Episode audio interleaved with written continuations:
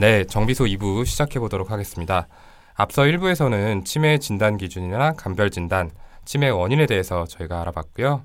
이제 기억력이 떨어지는 경우에 어떻게 치매 진단을 하는지를 구체적으로 좀 알아보려고 합니다. 어쩌면 좀 많은 분들께서 가장 관심 있어 할 부분이 아닐까 싶기도 한데요. 기억력 저하로 진료실을 찾아오신 분들은 좀 어떻게 평가를 하게 될까요? 네, 뭐 역시 제일 중요한 건 인지기능 손상에 대한 평가를 해야죠. 이제 뭐 기억력이 떨어졌다고 하는 거에도 여러 종류가 있을 수 있는데, 이를테면 어쩌다 한번 떠올릴 만한 일이나 뭐 사소한 약속을 잊어버리는 것하고, 그거하고 중요한 사람의 이름을 잃어버린다든지 꼭 참석해야만 하는 약속을 잃어버리는 건 분명히 차이가 있는 거잖아요. 그리고 이런 것들이 뭐 기억하고자 하는 의욕이 없어서 기억하지 못하는 건지, 이런 경우가 이제 우울증 같은 정신질환에 의한 기억력 저하인 경우가 많고요. 아니면 정말로 기억을 담당하는 뇌 영역에 손상이 있어서 기억을 못하는 건지도 차이가 있으니까요. 여기에 대해서 검사들을 통해서 먼저 알아봐야 되죠. 네, 그리고 기억력 손상뿐만이 아니라 이제 일부에서도 말씀을 드렸었는데, 이 뇌의 어떤 영역에 손상이 발생했냐, 거기에 따라서 기억력 이외에 다른 인지 기능이 손상이 되기도 한다고 말씀을 드렸잖아요. 뭐 복합 주의력이나 실행 기능, 학습 및 기억력, 언어 능력, 뭐 지각 운동 기능, 사회 인지 기능, 이렇게 여섯 가지 영역 이야기를 드렸었는데, 뭐 이런 영역을 담당하는 뇌 부위가 서로 다르기 때문에 단순히 기억력만 평가해서는 안 되고 다른 인지 기능까지 평가할 수 있는 방법을 사용해야 합니다. 그 먼저 가장 간단하고 널리 사용되는 검사가 엠엠에스이라는 검사예요. 이 검사는 이제 삼십 점 만점으로 인지 기능을 평가하게 되고요. 진압력, 기억력, 언어 능력, 주의 집중 및 계산, 복합 명령 수행 같은 이런 여러 가지 영역에 대한 평가를 할 수 있습니다. 예, 이 엠엠에스이 검사는 굉장히 오래전부터 이 정신과 신경과에서 널리 사용이 되어온 검사고, 이 결과된 표준화가 잘 되어 있어서 선별 검사로서의 의미가 큰 좋은 검사입니다. 다만 어느 정도의 인지 기능 장애가 이렇게 많이 진행이 되지 않은 상태에서는 이 검사 결과가 그냥 정상으로 나오는 경우도 많이 있고, 어떤 인지 기능 영역에 특별히 손상이 더 있는지를 정확하게 판단하기는 어렵다는 단점이 있어요. 그래서 이걸 보완하기 위해서 시행할 수 있는 또 다른 간단한 검사로 모카라는 검사가 있는데, 이 검사도 짧은 시간에 선별 검사로서 유용하게 사용할 수가 있고, 특히 경도의 인지기능 저하 수준에서도 이 점수가 의미 있게 변화되는 걸 관찰할 수가 있어서 많이 시행을 하고 있습니다. 이거보다 더 정밀한 검사로 사용되는 것에는 에스엔에스비라고 하는 검사와 세라드라고 하는 검사가 있습니다. 이 두 가지는 각각 넉넉잡아 한 두 시간 정도씩은 걸리는 이 상세한 검사인데, 각 인지기능의 영역별로 어떤 변화, 퇴행의 정도를 자세하게 알아볼 수 있다는 장점이 있습니다. 네, 근데 이런 신경인지 검사들만으로 치매 진단을 정확하게 내릴 수는 없어요.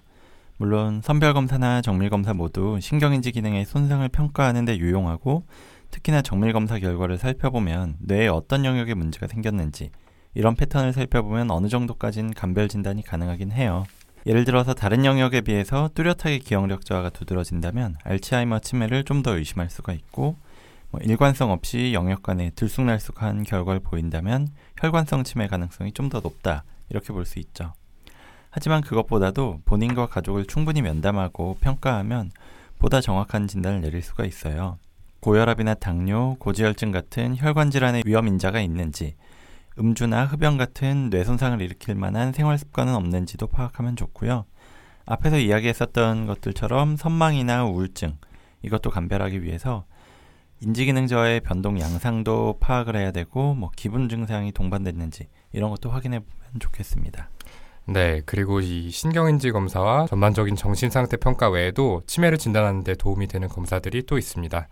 이 뇌 영상 검사, 그중에서 특히 뇌 엠알아이 검사를 하면은 뇌의 구조적인 변화를 확인함으로써 알츠하이머 치매와 혈관성 치매, 전두측두엽 치매 같은 이 치매의 아형들을 좀 감별하는 데 도움을 받을 수 있고요. 그 외에도 앞서서 그 알츠하이머 치매가 베타 아밀로이드가 축적이 되면서 일어나는 병이라고 했던 거 기억하실 텐데요. 이런 베타 아밀로이드가 얼마나 축적이 되어 있는지를 확인할 수 있는 아밀로이드 펫 검사도 최근에 임상에서 쓰이고 있습니다. 네, 이렇게 치매 종류도 많고 어, 하는 검사들도 굉장히 많은데, 어, 이건 사실 저희가 의사들이 챙겨봐야 하는 부분이잖아요.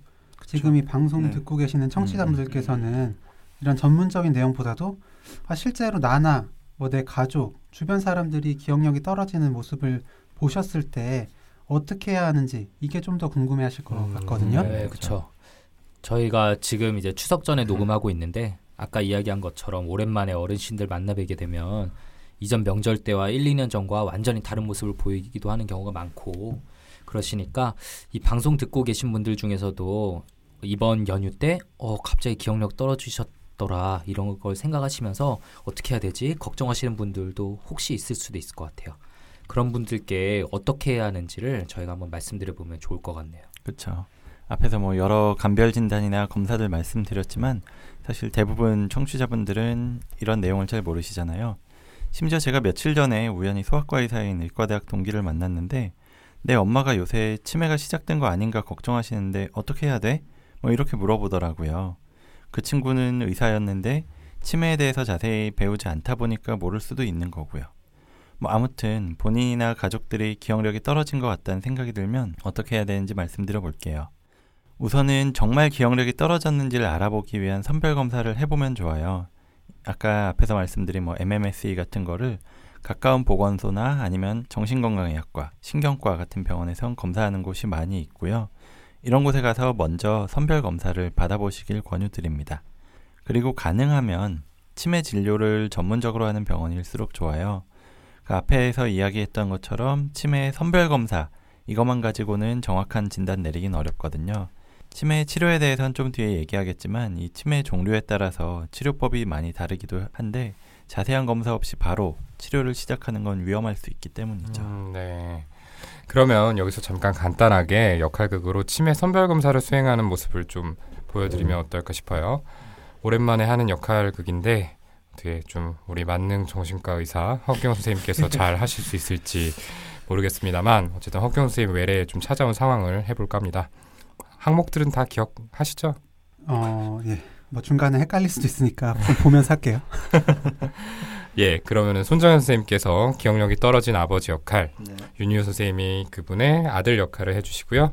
우리 허경 네. 선생님 외래에 처음 내원한 상황을 역할극으로 보도록 하겠습니다. 안녕하세요. 어떻게 오셨죠? 아, 제가 아들인데요. 저희 아버지가 기억력이 많이 떨어지셔서요. 혹시 제가 먼저 말씀드려도 될까요? 어, 어르신, 그 아드님이 먼저 말씀하셔도 될까요? 그 옆에 아드님 같이 계시는 거 괜찮으세요? 아유, 상관없어요. 나는 별 문제 없는데 이 아들놈이 여기까지 날 데려왔어. 이 선생님 앞에서 내가 멀쩡한 거 다 보여주면 이놈도 다시 이런 데 오자고 안 할 테니까 아들 같이 있는 게 오히려 나아요. 아, 저희가 보기엔 확실히 기억력이 떨어지셨는데 이렇게 인정을 못 하세요.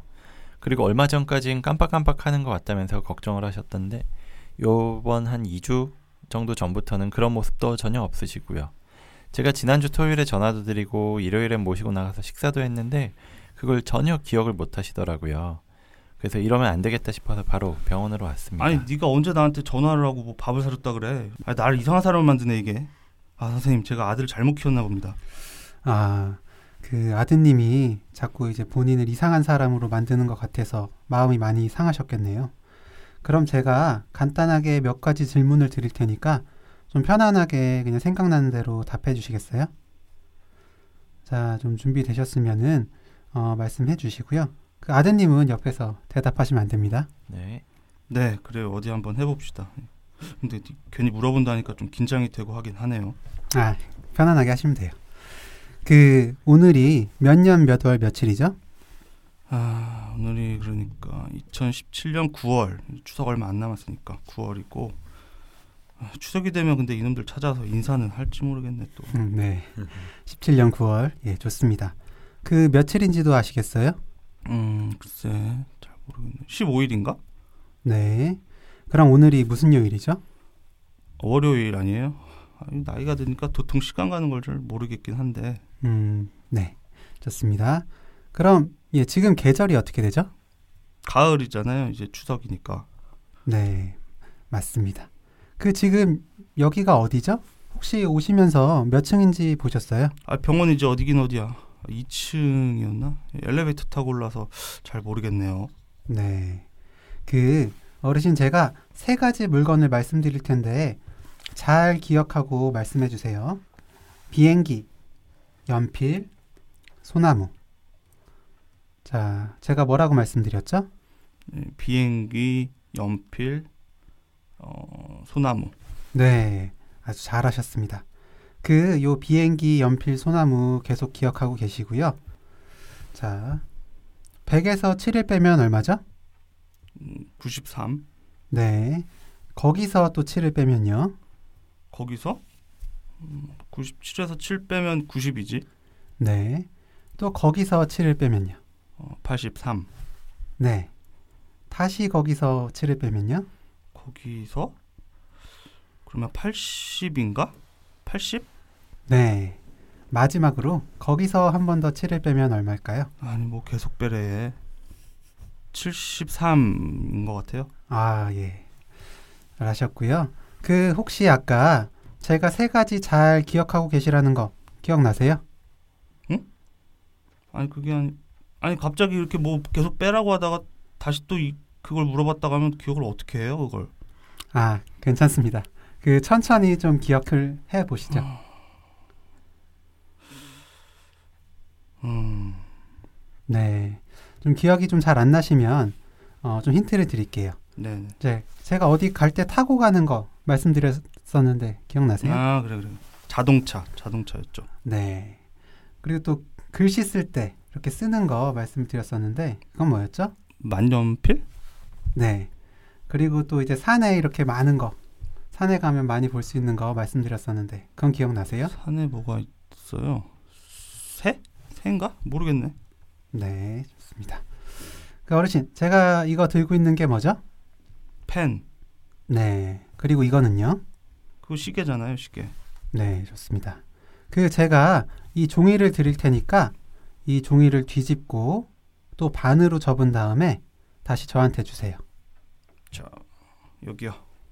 네, 이제 제가 말씀드리는 거 따라서 말씀해 보세요. 백문이 불여일견. 백문이 불여일견. 네, 여기 있는 그림 한번 따라서 그려보실 수 있으세요? 음, 이렇게인가? 아, 내가 그림을 잘못 그려서.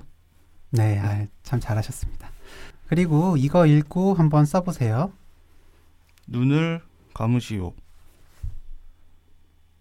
음, 아, 네, 네, 아, 참 고생하셨습니다.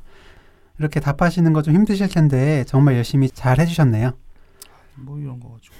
네, 아드님, 그 아버님께서 이제 학교를 어디까지 다니셨었죠? 고등학교까지 나오셨어요. 정말 총명하던 분인데 기억을 못 하시니까 좀 더 답답하네요. 뭐 이놈 자식아? 네, 그 지금 아버님께서 기억력하고 좀 집중력이 떨어져 있으신 것 같거든요. 그런데 이제 확실하게 좀 더 진단을 하기 위해서는 추가 검사를 좀 해봐야 될 것 같습니다. 조금이라잖아, 조금. 네, 지금 규영이가 이제 시행한 선별검사는 앞에서 말씀드린 엠엠에스이라는 검사예요. 삼십 점 만점인데 지금 정현이가 한 이십이 점 정도니까 치매가 확정적이라기보다는 의심이 되는 수준이거든요. 그래서 이럴 경우에는 추가로 확실하게 할 수 있는 검사를 해보자고 한 거고요. 그 치매에 대해 처음 평가를 받으시는 경우에는 꼭 전문센터를 가보시기를 저희가 좀 권유하고 싶어요. 물론 임상적으로 치매 감별 진단이 어느 정도 가능하긴 해요. 아까 희우가 말했던 것처럼 저희도 의심할 수는 있는데 정확한 진단을 받으시려면 정밀 검사를 받는 게 도움이 되거든요. 그래서 일단은 가까운 병원이나 정신보건센터 같은 곳에서 선별 검사를 받으시고 거기서 만약 치매가 의심된다고 하면 전문센터를 추천받고 가보시기를 좀 권유드리고 싶습니다. 네, 어떻게 보면 너무 당연한 이야기이기도 한데요. 사실 우리가 치매라고 부르는 질병이 앞서 말씀드린 것처럼 여러 가지 아형으로 나누어지고 그 아형별로 원인과 기전이 전부 다르거든요. 대부분의 경우에는 그 기전이 완전히 밝혀지진 않았지만 개중에 원인을 제거하면 다시 증상을 호전시킬 수 있는 이른바 가역적인 치매도 존재합니다. 뭐 뇌실이 확장되는 수두증이라는 병이나 갑상선 질환, 비타민 결핍 같은 경우가 이런 가역적인 치매에 해당이 되죠. 또 설령 상태가 다시 회복되지 않는다고 해도 꾸준한 약물 치료와 관리를 하면은 치매의 진행을 크게는 십 년 정도까지도 늦출 수 있다고 합니다. 그런데 제대로 된 검사와 치료를 받지 않고 기억력이 떨어졌다고 그냥 단순히 건강보조식품, 우리가 뇌영양제라고 많이 부르죠. 그런 것들만 복용하시다가 상태가 꽤나 나빠지고 나서야 병원에 오시는 경우도 많이 저희가 보게 되는데요. 우리 어머니는 내 영양제를 십 년 동안 드셨는데 왜 이렇게 나빠졌나요? 이렇게 말씀을 하시는 거를 들어보면은 정말 안타까운 마음이 들 때가 많습니다.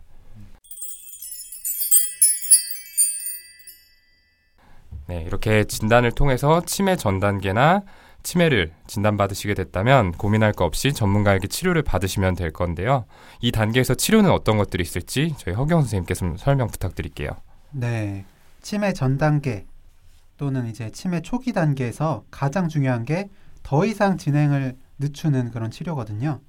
우선 치매 종류에 따라서 다르지만 알츠하이머병에 의한 치매나 혈관성 치매의 경우에는 인지기능 개선제라는 약들이 있습니다. 거기에 더해서 혈관성 치매에서는 뇌혈관 질환의 재발을 막기 위한 혈액순환 개선제 같은 것들을 복용하면 또 도움이 되죠.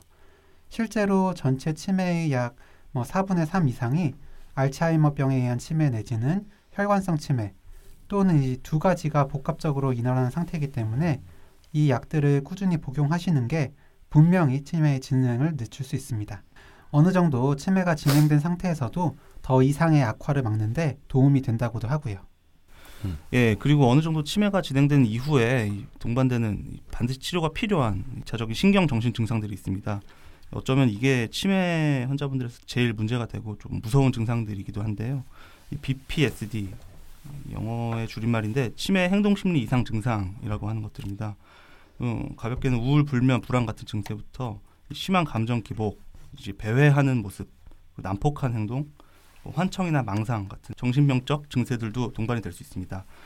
어, 이런 증상들이 본인뿐만 아니고 주로 보호자들을 엄청 괴롭게 하고 심할 때는 다치시거나 사망에 이르시기까지 하는 굉장히 위험한 증상들이죠. 이런 증상들이 있으신 분들은 정말로 반드시 전문가의 평가와 치료를 즉시적으로 필요로 하고요. 때에 따라서는 입원 치료가 필요하신 분들도 많이 있습니다. 네, 맞아요.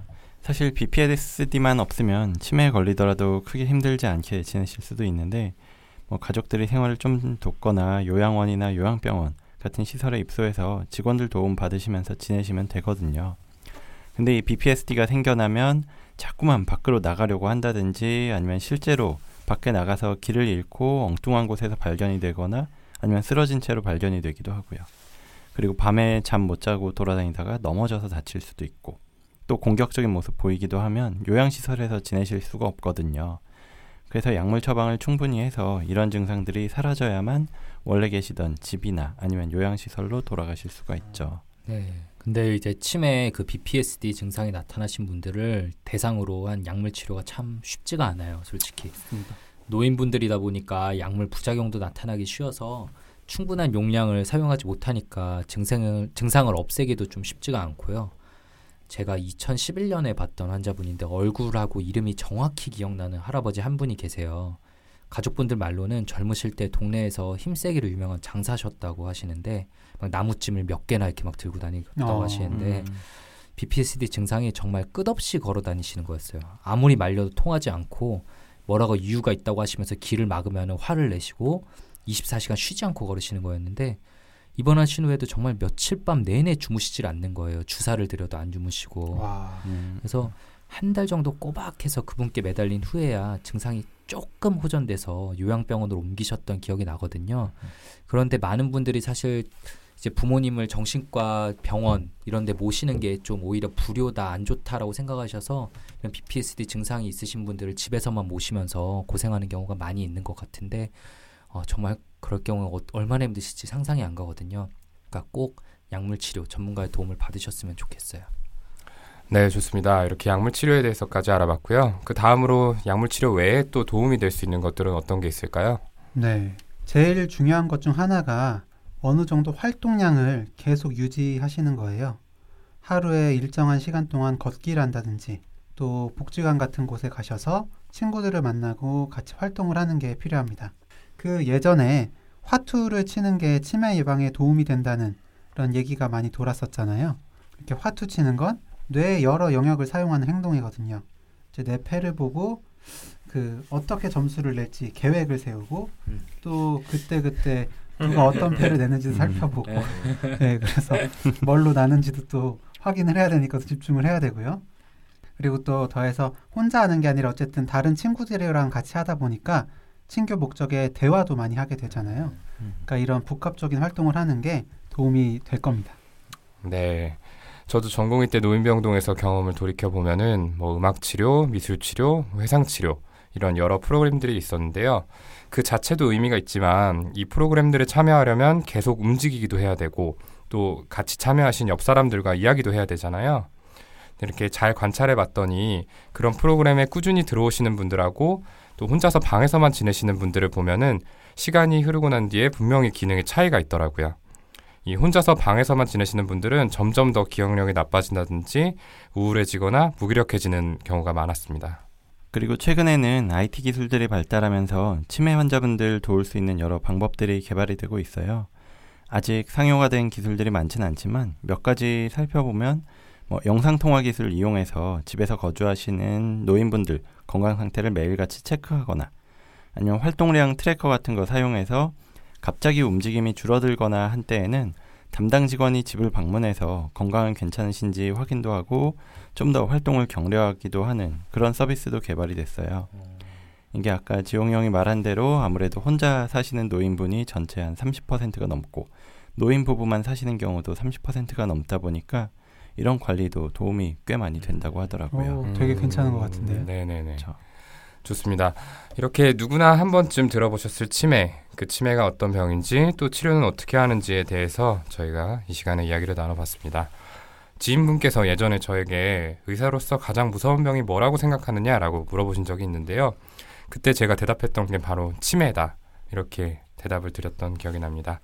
그만큼 진료를 보다 보면은 치매를 앓고 있는 환자분들 그리고 그분들을 돌보는 가족들이 겪는 고통이 정말 크다는 거를 많이 느끼게 돼요.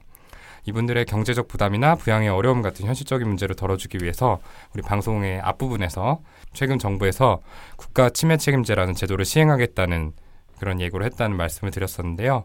아마 많은 분들께서 관심을 가지고 계실 이슈가 아닐까 싶은데 김지용 선생님께서 이번에 이에 대해서 좀 조사를 해오셨죠?